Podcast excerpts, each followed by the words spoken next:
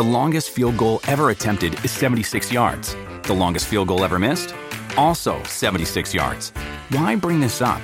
Because knowing your limits matters, both when you're kicking a field goal and when you gamble. Betting more than you're comfortable with is like trying a 70 yard field goal. It probably won't go well.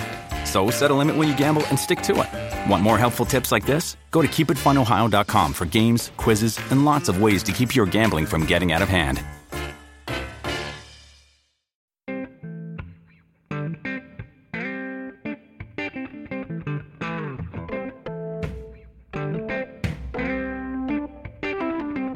That's how you know you upset your manager.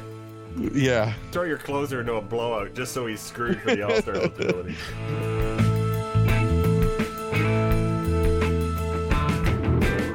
So he lets him face Judge for who knows why, and he hits the ball so hard that it can, the runner from second can't score. Again, it's right on the order form. You could see if people were ordering different bats. It's not a secret. no, it's not.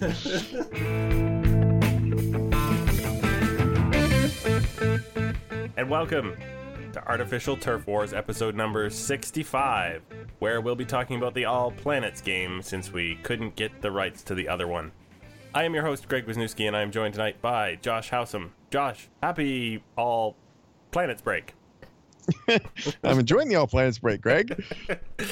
Um, so, since our last podcast, we'll talk about the fact that the Jays went three and two, including what I will call the most horrendous split of a four-game series I can remember. Um, the problem if your name is Happ, Sanchez, Biagini, or Estrada. Uh, the good news if you're Mike Bolsinger, Roberto Osuna, um, even Josh Donaldson or Tulowitzki. Uh, the final snub that was Marcus Stroman. Uh, we have news about Vlad Guerrero and Bo Bichette that we talked about last week. Apparently, somebody who's listening maybe took our suggestion. We have your questions. We have a do-over. Man, the play the game right the right way category, I think, is what that one falls under. And uh, we'll probably chit chat a little bit about the home run derby if we have time, because there was there was some impressive stuff there. So let's go back in time. Let us return to regular season baseball. Three and two. That sounds good if you just say three and two. It does, doesn't it? Unfortunately, I think the Jays pretty much when, when you start talking about five game little snippets here, four and one is really the only, or five and zero is really the only acceptable result at this point to get them where they need to be. Yeah, and it was never likely to happen against that group of players, or opponents rather. You know, facing Houston and New York. So three and two, which actually it wasn't quite three and two, but because it was the games before and whatever. But it was better than people probably expected out of those games. On aggregate, though, they were like zero and five, were they not? Oh yeah. uh so they lost 12-1 and 19-1 against Houston. Were those the two scores? 12-2. Oh, 12-2, right. There was that late home run from Tulo. No, And Carrera in that and one. Carrera. Yeah, I thought one, one of those was Tulo, one of those was Carrera, but I, I of yeah. course Carrera was the one to give them to the second run. Ah, I, I may not have tuned in for the entirety of those two games, Josh. No, I'm shocked. I was actually working uh, on the weekend, and uh, uh, the customer came to me because he was watching the game, and after about I think it was it couldn't have even been 25 minutes. Uh, he goes, "Well, I'm gonna check in with the Jays." I'm like, "Okay, that's good." And he comes out outside and he goes, five nothing already." I'm looking at my watch, going, "Uh, that that really shouldn't have happened that fast, even under the at the best of times." And that was Jay Happ's doing. Yeah, I mean, well, Jay Happen combined with Josh Donaldson. Hey, Justin Smoak just got a hit in the All Star game. That's pretty cool. Sorry, I'm watching this as we're talking here, but uh, yeah, that that one didn't go so well. Josh Johnson's error didn't help, but then Happ gave up some bombs. That was the second of the massacres. But luckily for me, I was the one on the Saturday when they won seven to two, which was actually a beautiful ball game. Didn't that end up being seven to four, or am I mistaking that? That was the first one on the Thursday. Oh, Thursday was seven to four, then seven to two. Yeah, seven Yeah. to two. That's a nice, comfortable, uh, you know, little run. It makes you feel like you're kind of in charge of things. And they did not have to use Roberto Osuna. Yeah, and he had been used a lot in the uh, the previous series, it seemed. Um, and he's been used a lot all year long. And if you use him, you're much less likely to see him in the All Star game. I mean, there was no danger of using him on Sunday, I guess. Maybe just use him on Sunday so that he can't pitch in the All Star game and gets the full time off. That's how you know you upset your manager. Yeah. Throw your closer into a blowout just so he's screwed for the All Star eligibility. So I don't know if that even applies to reliever, but if it did, it'd be pretty funny. um, there was a lot of not looking good from pitchers in that series. So Sanchez also he was the first uh, debacle coming back off the disabled list. Do you think that's a function of him being rusty because he, he was he was having trouble finding the strike zone and then they just started jumping all over everything from my understanding. Yeah, I actually think that's exactly what it was. There were a lot of people clamoring for him to come up and start early because he got up to 70 pitches in a previous rehab start. And I was basically saying, it's like, yeah, but it's not just about endurance. There's a, he has to be sharp. He hasn't pitched in a while, and we saw what happened. He came back and he was all over the place. He had four walks and inning and two third, leaving pitches over the heart of the plate. You know, it's like he got crushed for home runs from right-handed batters, which is not what happens to Aaron Sanchez with any regularity. So I expect he'll be better next time, but that was not a good one. No, and Joe Biagini didn't really adjust to his movement to the the bullpen, at least in his first kick at the can there back in the what seventh inning. He only well, outlasted two thirds. Yeah, he pitched twice and did not do well in either one of them. His his first time out there, he gave up a home run, and the next time out there, he did much much worse than that. So give up four runs in two thirds of an inning, I believe it was. Yeah. Did uh did Biagini maybe overextend himself in the starting rotation, and nobody wants to talk about that? Um, I think there's some evidence of that, just because his command, he's been walking so many more people lately, and that was never his issue. I think that this All-Star break particularly will help him. I do think that apparently there was a story that Biagini chased John Gibbons down after the game to apologize for his his well, that one start that lasted a two thirds of an inning or an inning or whatever it was. Um, I do think Biagini's the kind of guy who might not want to tell the team about an injury. He fits that sort of mold of not wanting to upset anybody with bad news. Yeah, I mean, I could certainly see that. I, I don't want to speculate on an injury because I haven't seen any dip in his stuff or anything like that, but it certainly could be possible. At least it could be fatigue that he doesn't want to mention. Yeah, like you said, you, his command though clearly not where it was. Um, if he's walking guys, and your boy Marco Estrada, he looked like he might get somewhere, and then he he didn't make it out of the fifth inning again. Yeah, that was disappointing because he looked like he was doing so much better. Yeah, he gave up a home run earlier in the game to Aaron Judge, but who hasn't? but but other than that, he was doing really really well until he got to the fifth inning, and then he gave up a single, and then a home run, and then a walk, and then they got a strikeout, and then a walk, and then a single, and it was very clear, very, very, very clear to anybody watching. He wasn't hitting any spots. He was done for whatever he figured out for the first four innings was not there in the fifth, and then for some reason Gibbons left him out there to blow the lead. It made no sense. Yeah, you it, it was five nothing when he walk, came into the inning, right? Five two. Five two. Sorry, when he came in. So you you got a good, good looking lead. Your, your team finally got a rally together, which uh, they didn't look so bad against Houston scoring runs here and there, but before the New York series, it looked like they couldn't score any runs at all. And I would think you would want to protect that, you know, those five runs, you treat them like gold. And Gibbons didn't. No, he didn't. I mean, you can be forgiven if you're John Gibbons for letting him after the home run to Ji-Man Choi, for let, for letting him, you know, see if he can get through a little bit more. He walks Romine, which is bad, the nine hitter or I guess he might have been the eight hitter that day. Then he struck out Tyler Wade. Okay. But once he walked Brett Gardner after that, letting him face Judge Sanchez Gregorius was crazy. yeah. And what would that have been the third time for those three guys by that point in the game? Yes, it would. Yeah, you don't want to give the advantage to, to the hitters. A guy who has fading command or lost his command and seeing them for the third time. Uh, I don't know. Yeah, and it was spe- specifically bad. So he lets him face Judge for who knows why, and he hits the ball so hard that it can, the runner from second can't score.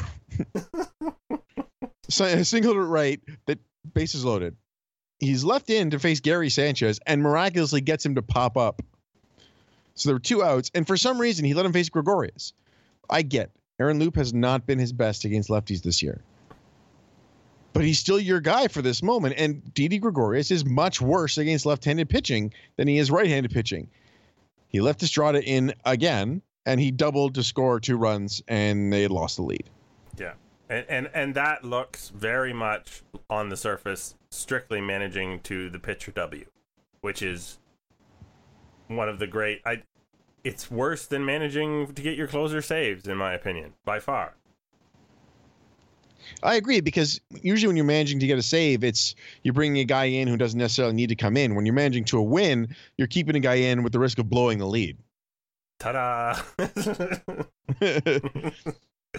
yeah, what do you know? they did come back and win that game, though. Yeah, but you do, John Gibbons doesn't get any credit for that. no, Dellin Betances does. Holy moly! What was going on? What is going on with Dellin Betances? Like, I remember the vicious, deadly. You don't want to face this guy. He's Mariano Rivera, the second coming, and he couldn't find anything. Like th- there were pitches I would have been like, nah, I'll take that. I know nothing about baseball. and even his outs, he was getting some guests from the umpire on that at bat to Bautista. He was just nowhere close. His walks per nine this year is eight point three. That number is mind numbing in a league that nobody walks in anymore. Yeah, he's also got a strikeout per nine of 16.8. So it's just batters don't put the ball in play. They walk or they strike out. But eight, eight, like that's that's a guy an inning. Presumably on his good nights he doesn't walk a guy, so that's like two guys on base if he's if he's struggling at all right away. You don't need to put the bat on the ball very often. That's true. Uh, which is what the Blue Jays uh, were fortunate enough to learn. Uh, but yeah, he did not look like he knew even where the plate was or how to get get there. It, it was like Estrada's start before the last, where he was missing by a foot here and a foot there. Yeah, it's it's Carlos Marmol esque if you remember that. Oh yeah, yeah, I vaguely do. For the Cubs. That's it. Yep. This ridiculous, ridiculous stuff, and people could not hit the ball, but he would walk everybody. Yeah, and when the walk yeah, so sixty-two point seven percent of the batters have not put the ball in play against Dellin Betances, either walked or struck out. It's, it's insane, but it's still no yeah. good if you're trying to put this guy in in a one-run game. You you just can't take that chance if you're if you're Girardi, and he and apparently he keeps trying to hope he's worked it out. Yeah, I mean he walked in a run, as in he walked four guys. That's how the Jays got the winning run in that game. Just insane. And one of the people was Kevin Pillar. I like how we still throw that out there, you know, every so often, just to remind everybody how bad it was. And he probably should have walked five with Bautista. Because Bautista yeah, surely on those pitches that he was spitting on, he knew they weren't really in the zone. Yeah, he should have walked five in a row to start the inning. That's like that's pitcher with a case of the nerves in his MLB debut problem. Yeah, and that's an all star. so um, before we go to our all stars, I we just mentioned that um, Mike Bolsinger did come in after Estrada, right, to try and clean up his mess. No, no it was Loup. No, my bad. Loup after Estrada. No, Bolsinger followed. Different. Um, this is different. Different game. Yeah, in the Houston game. Yeah, he he was trying to clean up. I think it was Belivo's mess. Mm. He's been doing a decent job. Is all I was trying to say. Somewhere in. Oh yeah, no, he's been fine, and you know that this is the role that he's made for. He he was a little streaky in that that last Houston massacre, but the Jays were so far out of it at that point, didn't really matter. He still gave him five and a third innings, which was his whole job. And that's what a long reliever is supposed to do. You know, come in and eat up the innings so your late inning relievers don't have to pitch in these games that are out of hand one way or the other.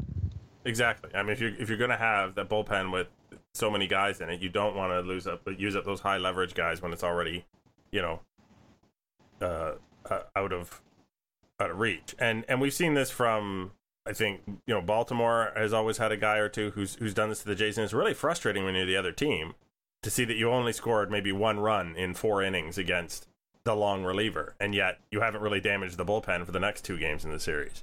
So, and this was kind of an issue with the construction of the roster to begin the season.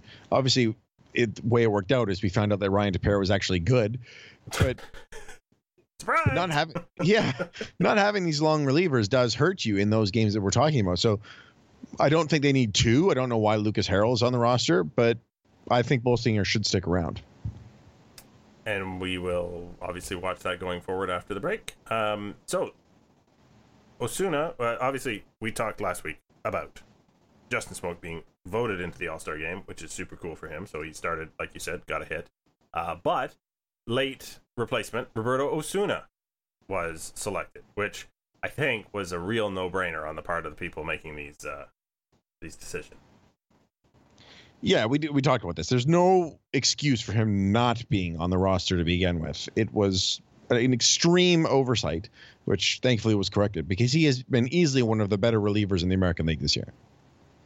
Yeah, uh, and if you all uh, read Fangraph, Jeff Sullivan has an article out that came out today that you should go read because it, it does break down all the ways in which Roberto Osuna A uh, is one of the best in the American League, like you just said, and B is remarkably better than he ever has been, and there's never been any question that he's been really good. Exactly, a guy a guy who's been a star, having his best season, probably should be in the All Star game, and he is. So they got it right in the end, and that's really what matters. Uh, and he was able to go down with his family as well, um, which is really cool. I think anytime an All Star can bring, you know, bring the people he wants to bring with him, uh, it fit that into their schedule and everything else is awesome. So, so good times. Uh, the guy that they still overlooked, and and Steven Souza Jr. is on was on his team or is on his crusade was Marcus Stroman. Stroman is also on this crusade. We should mention. I'm blocked by Marcus Stroman, so I wouldn't know. It wasn't on Twitter. It was a post game interview where he said he definitely deserves to be an All Star, and that's all he's going to say about it. Mm. You got Steven Souza Jr. to do things for him by proxy. so here's my view on this: Stroman probably deserves to be there, but the question becomes, who doesn't? Like, who do you kick off to make room for Stroman? I guess you could say McCullers because he's only thrown 91 innings, but he's got 106 strikeouts, 91 innings with a 3.05 ERA. How about Dellin Betances? well, they at the time there was only three relievers picked, right? So you're not going to remove another reliever. You only have two guys. So if it's going to be Stroman, the only guys you can argue for are really Darvish and Severino. But you could make really strong cases that both those guys have been better than Stroman. So yeah, unlike Osuna, I think Stroman is is more a case of limited roster slots, and and there are people who get left off the roster every year and and that's just the way it is. It is a bit of pop of a popularity contest as well, right? Well, not so much with the pitchers, but it is in general. I I just yeah, there's pitch better next year. yeah, or hope other people don't pitch as well is probably a better way to put it. Yeah, yeah, you could do that too. Um, so yeah, I'm not overly. I never get that riled up about all Star snubs, but obviously, I bet you Stroman is. Uh, so we do have the last, I guess, note about Donaldson and Tulo. Are they getting hot? Are they are they heating up? I think the answer is, at least in Tulo's case and likely in Donaldson's case, pretty clearly yes. Uh, I'll do Donaldson first, just because it's a much shorter thing. Just in his last four games, you know, he's he got six hits, including you know a home run, and he walked six times. That's pretty good over four game span. Mm-hmm. And the biggest issue was that he started driving the ball, which he hadn't been doing for basically since that we talked before coming off the DL. He hadn't homered since June 11th. It's not what you want from your your MVP candidate third base. No, it's definitely not. And then Tulowitzki, it's been going on for a little bit longer. Over his last 63 plate appearances, again, this is arbitrary endpoints, but it's still relevant. 16 games. He's hitting 300 with a 333 on base and a 567 slugging, including five bombs. It just always seems like he hits the bombs at the, the least helpful time. And I know that's not his fault. Although he so we, we talked about that nothing home run in the Houston game, but the next game he hit that three run bomb against Devenski in the eighth to put the game away, or in the seventh. Fair. Uh, this purely anecdotal. You know. Yeah. Now they technically they were still ahead in the game against uh Devenski, right? He didn't. He didn't. Yeah, the, but it was four two. He kept it from Osuna having to pitch in his fifth game in a row or whatever it was, or fourth game out of five. Yeah. Um. I. I just. It, it seems like it's. It's been a lot of homers late, not necessarily in in a you know sort of clutch situation. And again, he doesn't always have control over that. Don't get me wrong. They're just sometimes you kind I, of I wish. still, I still consider that a very clutch situation. They needed those runs All right. like against the Houston lineup. Give him one. one clutch. Four. Yeah. I don't want to make you look up the game situation during the podcast. um. I mean, the Blue Jays are what six games under 500 right now? 40 and 46. yes, that's correct.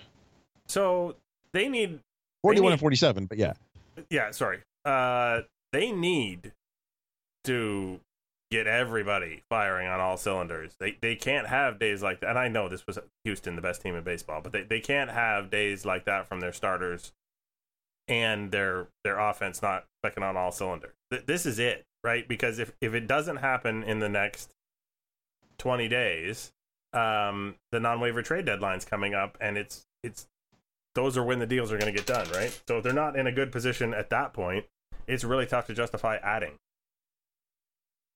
yeah, uh, that's absolutely the case. This is the time to win.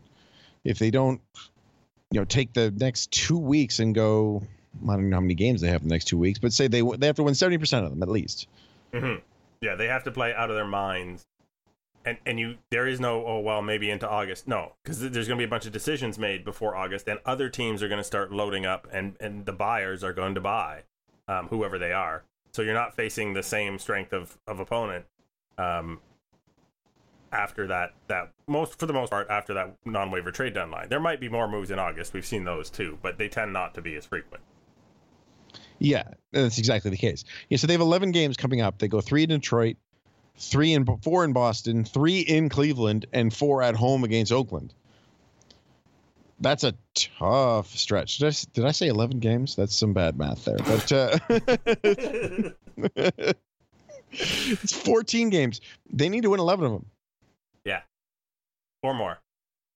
Oh, Uh, at least they need yeah. to win. Go 11 and three. That gets them above 500, and then they can add. And, and without that, I don't think it's worth it. Then the question only becomes, okay, how how are you, how much are you selling, and can you get anything for the guys you're selling? So yeah, it's a it's a tough go. Um, so we'll leave the big big team. We can talk about the the minor league team move now that might make us all happy. Uh, Vlad Guerrero Jr. and Bo were both in the futures game on opposite teams because that's how they do the futures game. It's uh, the world versus America which doesn't make any sense to me at all. Uh, and then that was their their last appearance in low A ball. They are now Dunedin Blue Jays. Yeah, and Vlad Jr. impressed in the futures game on the way too, turning around a 99 mile an hour fastball for a rocket single in the field, got two hits. No problem. No Yeah, problem. And he it'll be really fun. Sorry, go ahead. He scored the two runs as well, just as happenstance. So you got to see him slide into home and all that fun stuff. Yeah, but uh, it'll be really interesting to see how both those guys do with the higher challenge in Dunedin, and if they keep going like this. I could see the Jays being really aggressive for them next year and trying to see how fast they can get these guys ready. Yeah, I think uh, I I think the Jays are, are going to push these two as hard as they think they can push them, really, because th- there are no position players in the higher levels who are really knocking on the door right now. There, is no, you know, there's no second baseman of the future or you know, oh, right out corner outfielder with power. Wait, like Well, the Rowdy- only guys he injured, Anthony Alford. yeah. So it's there's Alford, there's Pompey who's also injured, and there's He's back. Well, yeah. He's sorry. He's healthy now. He's been He's injured so much. injured. You don't know how good he is or how ready he is. And there's Rowdy Tellez who had a horrible, horrible start to his year, and he is uh, hit only first baseman. So, yeah, I can definitely see them seeing what they can push out of these guys. But you never know, right? Yep. Um, but good on them. I'm sure they're proud of themselves, and they should be because uh, at their ages, at 18 and 19, whoo, crazy. So that means it's time for your questions. Time now to hear from our listeners. That just seems silly. Here are the rules. First, I ask a question, then you ask a question. Now, how does that sound, sweetheart? Could you repeat the question, please? I think everyone is watching the All Star game. Well, almost everyone. We do have some questions tonight. Yeah, we got three, which is actually more than I expected considering how late the call for questions went out and because the All Star game. But here we go. First one from Luke at Split Letters. Do you think the Jays are going to be pushing hard for next year, so 2018, or will it be more like 2019 before really contending? Wow, he's already written off 2017. Luke is Luke is a hardcore realist, as we like to call them. Um, do I think they'll be pushing for 2019? I think it's going to be very difficult to make a contending team out of the pieces that they are sort of stuck with versus um, what they can obtain by you know trade free agency. I I, I think yeah I I think next year you're going to see an average team that's going to talk a big fight but not do really m- much better than this year is my guess. Yeah, I don't know how inclined I am to agree with that. I think it really depends on how the season finishes up. Because if Tulo is actually back to being Tulo, and you get some, you get Sanchez pitching better, and all of a sudden they, if they start looking like the team that we thought they were going to be entering this season, you can fill some of the holes that are going to be created when guys leave and potentially go for it again. But if Tulowitzki is done, if Martin is well, he's actually playing pretty well, but if he gets worse and if the pitching doesn't turn around, then you got to, I think, go for 2019. Yeah, we haven't even talked about how Jose Bautista has become an OBP machine again and nothing else, which is yeah another problem that's only half of a problem, but it's still a half of a problem you don't need right now. Um, second question, Connor Moore at the Sea Hound asked, "Would the Blue Jays record be better or worse if they were managed primarily by a sabermetrically optimized computer?" uh, so this speaks like a Simpsons episode. I think they did that, or that book from Sam Miller and Ben Lindbergh. No, no, they would not. uh, would they be better or worse? So they would they would not be any better. You're saying? Uh, I, I, I mean, they'd probably be a little worse, is my guess, because there would be no one monitoring whether their pitchers are actually fatiguing. Yeah, I, I've seen some artificial intelligence programs attempt to come up with motivational p- posters in paint colors at the moment, uh, and from what I've, which is hilarious if you can look those things up on the internet. Um, uh, but we're not at the point where complicated systems are handled that well, and I think that the human part of managing is really the part we don't know about and can't evaluate, you know, to be fair. Um, and that's the part where a computer would probably fall on its face. So, yeah, I, I agree, Josh.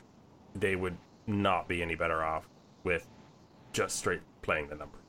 Although that doesn't mean I'm not occasionally frustrated by some of the weird stuff that John Gibbons occasionally does. Yeah, of course, which we talked about earlier in the podcast. Yeah, uh, but at the same time, I'm also impressed when he, you know, he deals with uh, Roberto anxiety, uh, uh, Roberto Osuna's anxiety the way he did, right? Which the computer's Yeah. not going to understand why Roberto's not available. But Dave Church, our third and final question, asks: Are we actually in a universe where Justin Smoak is the only Jays position player who is an All Star?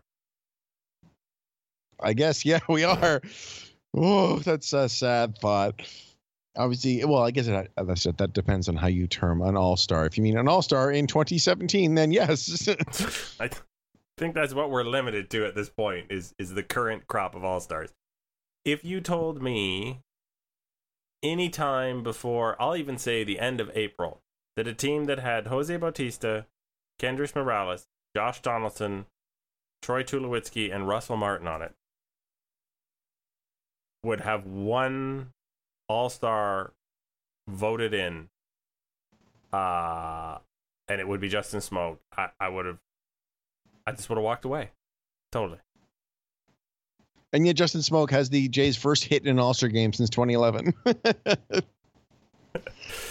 Oh, it's good. It's all good to be Justin Smoak this year. And I mean, I, I sincerely hope for his sake it continues. I'm not mad that it's Justin Smoak. I'm I'm just mad that one of those other names didn't really even deserve consideration for for that midseason bonus. Uh, Yeah. Which means, since we're done with questions, we can go to the duo. Oh my god, did he really just say that? But we can try again, right? You talking about a do-over, baby? Are you talking about a f***ing do-over? We believe in second chances. Okay, so this this was weird when it happened, uh, and it appears to have been diffused in the meantime. But it still still is worth mentioning that sometimes I think people just go to stir things up that really do not need stirring. This is a do-over regarding Roberto Osuna finishing a game with Carlos Correa grounding out, which on the surface of it, it looked pretty simple. Correa jogged up the line, Osuna fielded the ball, he threw to Justin Smoak, and the game was over. But that wasn't enough for whoever was doing. What was the name of the, the guy doing the post game interviews on the Houston side? It was Hunter Atkins. Yeah, wasn't enough for Hunter, was it? No. So Correa offered it up first. He said that Osuna showed him up on the final out, and he said next time I face him, he better not give up a homer. And okay, stop right there. Right there. Next time I face him, he better not give up a home run. What does that even mean? I think what he meant was like I'm going to show him up big if he does, but but the way he did it, it was kind of funny. It's like he better not give a homer, and, and Osuna's probably like, "Yeah, I agree." I totally better not do that because you will then run around the bases and score a run, possibly driving in other multiple runners, and that would be bad for for me and good for like. Yeah. So, but now this do-over is not for Correa though. You know, he said it heat of the moment. Next day, he realized it was dumb. Talked to Osuna. They worked everything out. This is for Hunter Atkins. he had do-over chances, and he doubled and then tripled down. Would you like me to read them? Yeah, go ahead. So, first, Atkins tweets out more context on the final play, and this is his words, not Correa's. Correa grounded the final out to Roberto Osuna. Osuna paused for the crowd to roar, sauntered toward first, and lobbed the ball underhand. And then when people are like, uh, that's not what happened, he tweets again. Correction on the underhand lob. Osuna paused for the crowd to roar, patted the ball in his glove, and sauntered six steps before throwing to first. Really, really dumb. But again, people are like, uh, did you watch the play? Justin Smoak was in his shift. He wasn't even at the bag yet. So instead of saying, you know what, you were right, he just took his time because he wanted to wait for his first baseman to get to the bag. Oh no, no Atkins no, comes out. First baseman Justin Smoak slowed on his way to cover the bag, which let the crowd build up to its roar and Osuna to saunter six steps before throwing to first. That was the next day. It's some big cons- conspiracy between Osuna and Smoak to show up Carlos Correa, apparently. And Carlos Correa was moving down the line like a man who needed a walker. Had he actually been running, there would have been no issue with any of it because it wouldn't have been so noticeable that everything took forever to unfold. Because Osuna, I'm sure, and Smoak are looking at Correa and he's shuffling down the first baseline because he knows he's out. It's like, okay, the game's over. It's, it's fine. You don't need to make a play out of it. Literally like a musical. Yeah, and there's no problem with him not running, but just that's the way it worked out. Yeah. Daniel Murphy, by the way, just swung at a pitch that hit him with the bases loaded from Dellin Betances. Dellin Betances is still in the game with the bases loaded. Yeah, and he hit Daniel Murphy, but he swung at it, so it didn't get a run in. Is uh is Girardi managing still? Is that I didn't think he was allowed. oh man, they, should put it. They should put Osuna in. Really? I mean, No, they should. I hope he doesn't pitch. Oh, you just want him to be there and smile and wave. Yes. All right. So to uh, Hunter Atkins, if you'd like to actually watch the play and call it as it really happened, we'd be happy to have you on, and uh, and you can uh, you can tell us what you really saw, and then we'd never have to talk about it again. Let's take a few minutes to talk about the most ridiculous home run derby contestants in history. I thought last year Giancarlo Stanton was the most ridiculous home run derby contestant in in history. Because everything Stanton hits is so hard. It blows my mind. And then Aaron. So Judge I'm I'm willing to give you the most ridiculous home run contestant derby contestants in the last ten years or so. I remember Mark McGwire back in the late nineties. Sammy Sosa and everything they're hit judging at like 510 feet. So the question is do we trust the new home run distances more than the old home run distance? Because my inclination is yes. I, I mean, probably, but when you saw those balls, I don't think those numbers were necessarily wrong. They were all steroided up to the hilt, but you know, juice balls, juice players doesn't really matter. Something. It was still a heck of a show last night, and that's what matters. So, had the windows been open at Marlins Park, th- there had to have been about eight or nine baseballs that would have left the park entirely Oh yeah, because they banged off halfway up the windows. Like, that's not that's not supposed to happen. That's a big park. yeah. No, I- I just- you know, you're supposed to have to hit the ball over the fence there, not out of the stadium. they beat up on the home run sculpture. Um, I really think had Stanton squeezed past Sanchez in the first round, and they were, they were only one one home run apart, and Sanchez really those seventeen were a bit of a surprise. I, I know he's a big a good power hitter, but um, had he squeezed past, I think that would it would have been an epic final round for the ages because uh, you and I were talking about this earlier. Everybody else by the end of the second round was just gassed, except for Aaron Judge. yeah. The man is a large individual, and he just seems to have that extra bit of power to help him even when he's a bit tired. Well, yeah, you got Miguel Sano, and he's he's just sweating from every pore on his head, A- and he's taking hundred swings, and he looks like he's taking about five hundred, and he's swinging out of his heels, and th- he's going like three hundred forty feet, three hundred seventy five feet, four hundred and twelve feet, and then Judge fouls a ball off, you think, and it goes four hundred and four feet to the opposite field. Yeah, and he's hitting 500 foot bombs in the final round. Yeah, like oh, I found the sweet spot again. Good lord, man. Yeah, he's a special kind of power hitter, isn't he? Now we're not going to go full buck and tabby, but it was just really fun to watch yesterday. Oh yeah, I don't I don't think he's the greatest hitter of all time, but he certainly has has the physique to have the most raw power in this league. He's only the weird part is he's only two inches taller than uh, Giancarlo. I thought there was a bigger difference between, them. but I did too. but yeah. So when Giancarlo's talking and says, you know, I look at him and I see I see myself. He's actually he's I thought he was exaggerating. I'm like, no, you're not really. He's he's 25 years old. He's two inches taller than you. Yes, he's 20, 30 pounds heavier, but that's not necessarily where the power comes from.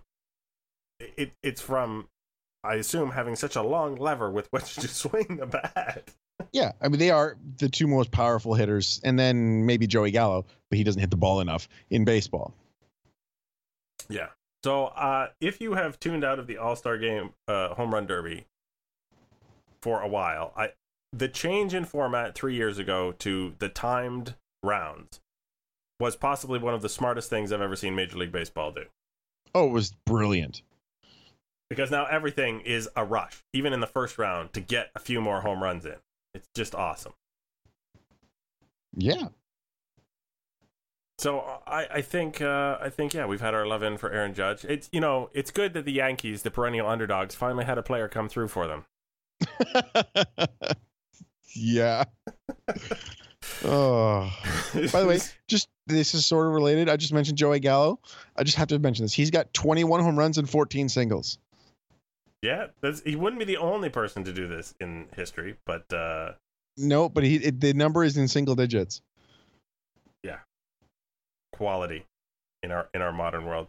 Do you have a final thought, sir? I do. Rob Manfred's back at it. Oh no, I think I think your final thought and mine are the same. Fire away. well, so there's been a lot of discussion about the ball lately Oh yeah. and testing that has proved that the ball is flying more than before. Man come Manfred comes out. There's no change in the game ball that would explain it. Like just no, just brush it aside. This is saying that the current ball falls within rather wide established standards. Okay, well then that means it could be different. Yeah, maybe you need to tighten the standards up. Who knew? While also hinting he's not displeased to see more balls leaving the yard. No kidding. And then he says that it could be the bat, and they're gonna start testing the bat, but no, it's not the balls. the conspiracy level that it would require to get the bats versus the balls to be like it doesn't even make sense. It just it, it was all it was my same final thought. How how do you get all of the bat manufacturers yeah, exactly. There's no uniformity in these bats. to simultaneously make harder bats? Which is presumably the only thing that's going to change. Like, what? They just started cutting down different trees all of a sudden? What? Also, that's the other thing that blows me away. There's a whole bunch of components in the ball that's wound. There's a cover, there's seams, there's a core. They're all changed. The bat has to be weighed, has to be a specific diameter, has to be made of certain kinds of wood. How much wiggle room do you have on the bat here? I mean, yeah, I guess you could go up with a Babe Ruth club, you know, 42 ounce bat if you can swing it, but guys don't do that. Again, it's right on the order form. You could see if people were ordering different bats. It's not a secret. No, it's not. Oh, Uh, so silly. Rob Manfred, I swear, is the guy who cannot leave well enough alone. He must he must swoop in and put his stamp on every aspect of a game that was doing just fine, thank you very much, before you showed up. He doesn't like baseball. I'm convinced of this. Uh, I thought he slowed down for a while too. It was good that they talked to him on the All Star break. That way we can uh, we can resurrect the reasons Rob Manfred doesn't like baseball this week. Column. well, on that note, I, I do believe we have come to the end of our All Star. Oh, sorry, All Planet Edition podcast. Um, I have been Greg Wisniewski at Coolhead 2010, and you have been Josh Howsam at Joshua Howsam, and this has been Artificial Turf Wars, episode number 65. We'll talk to you next week.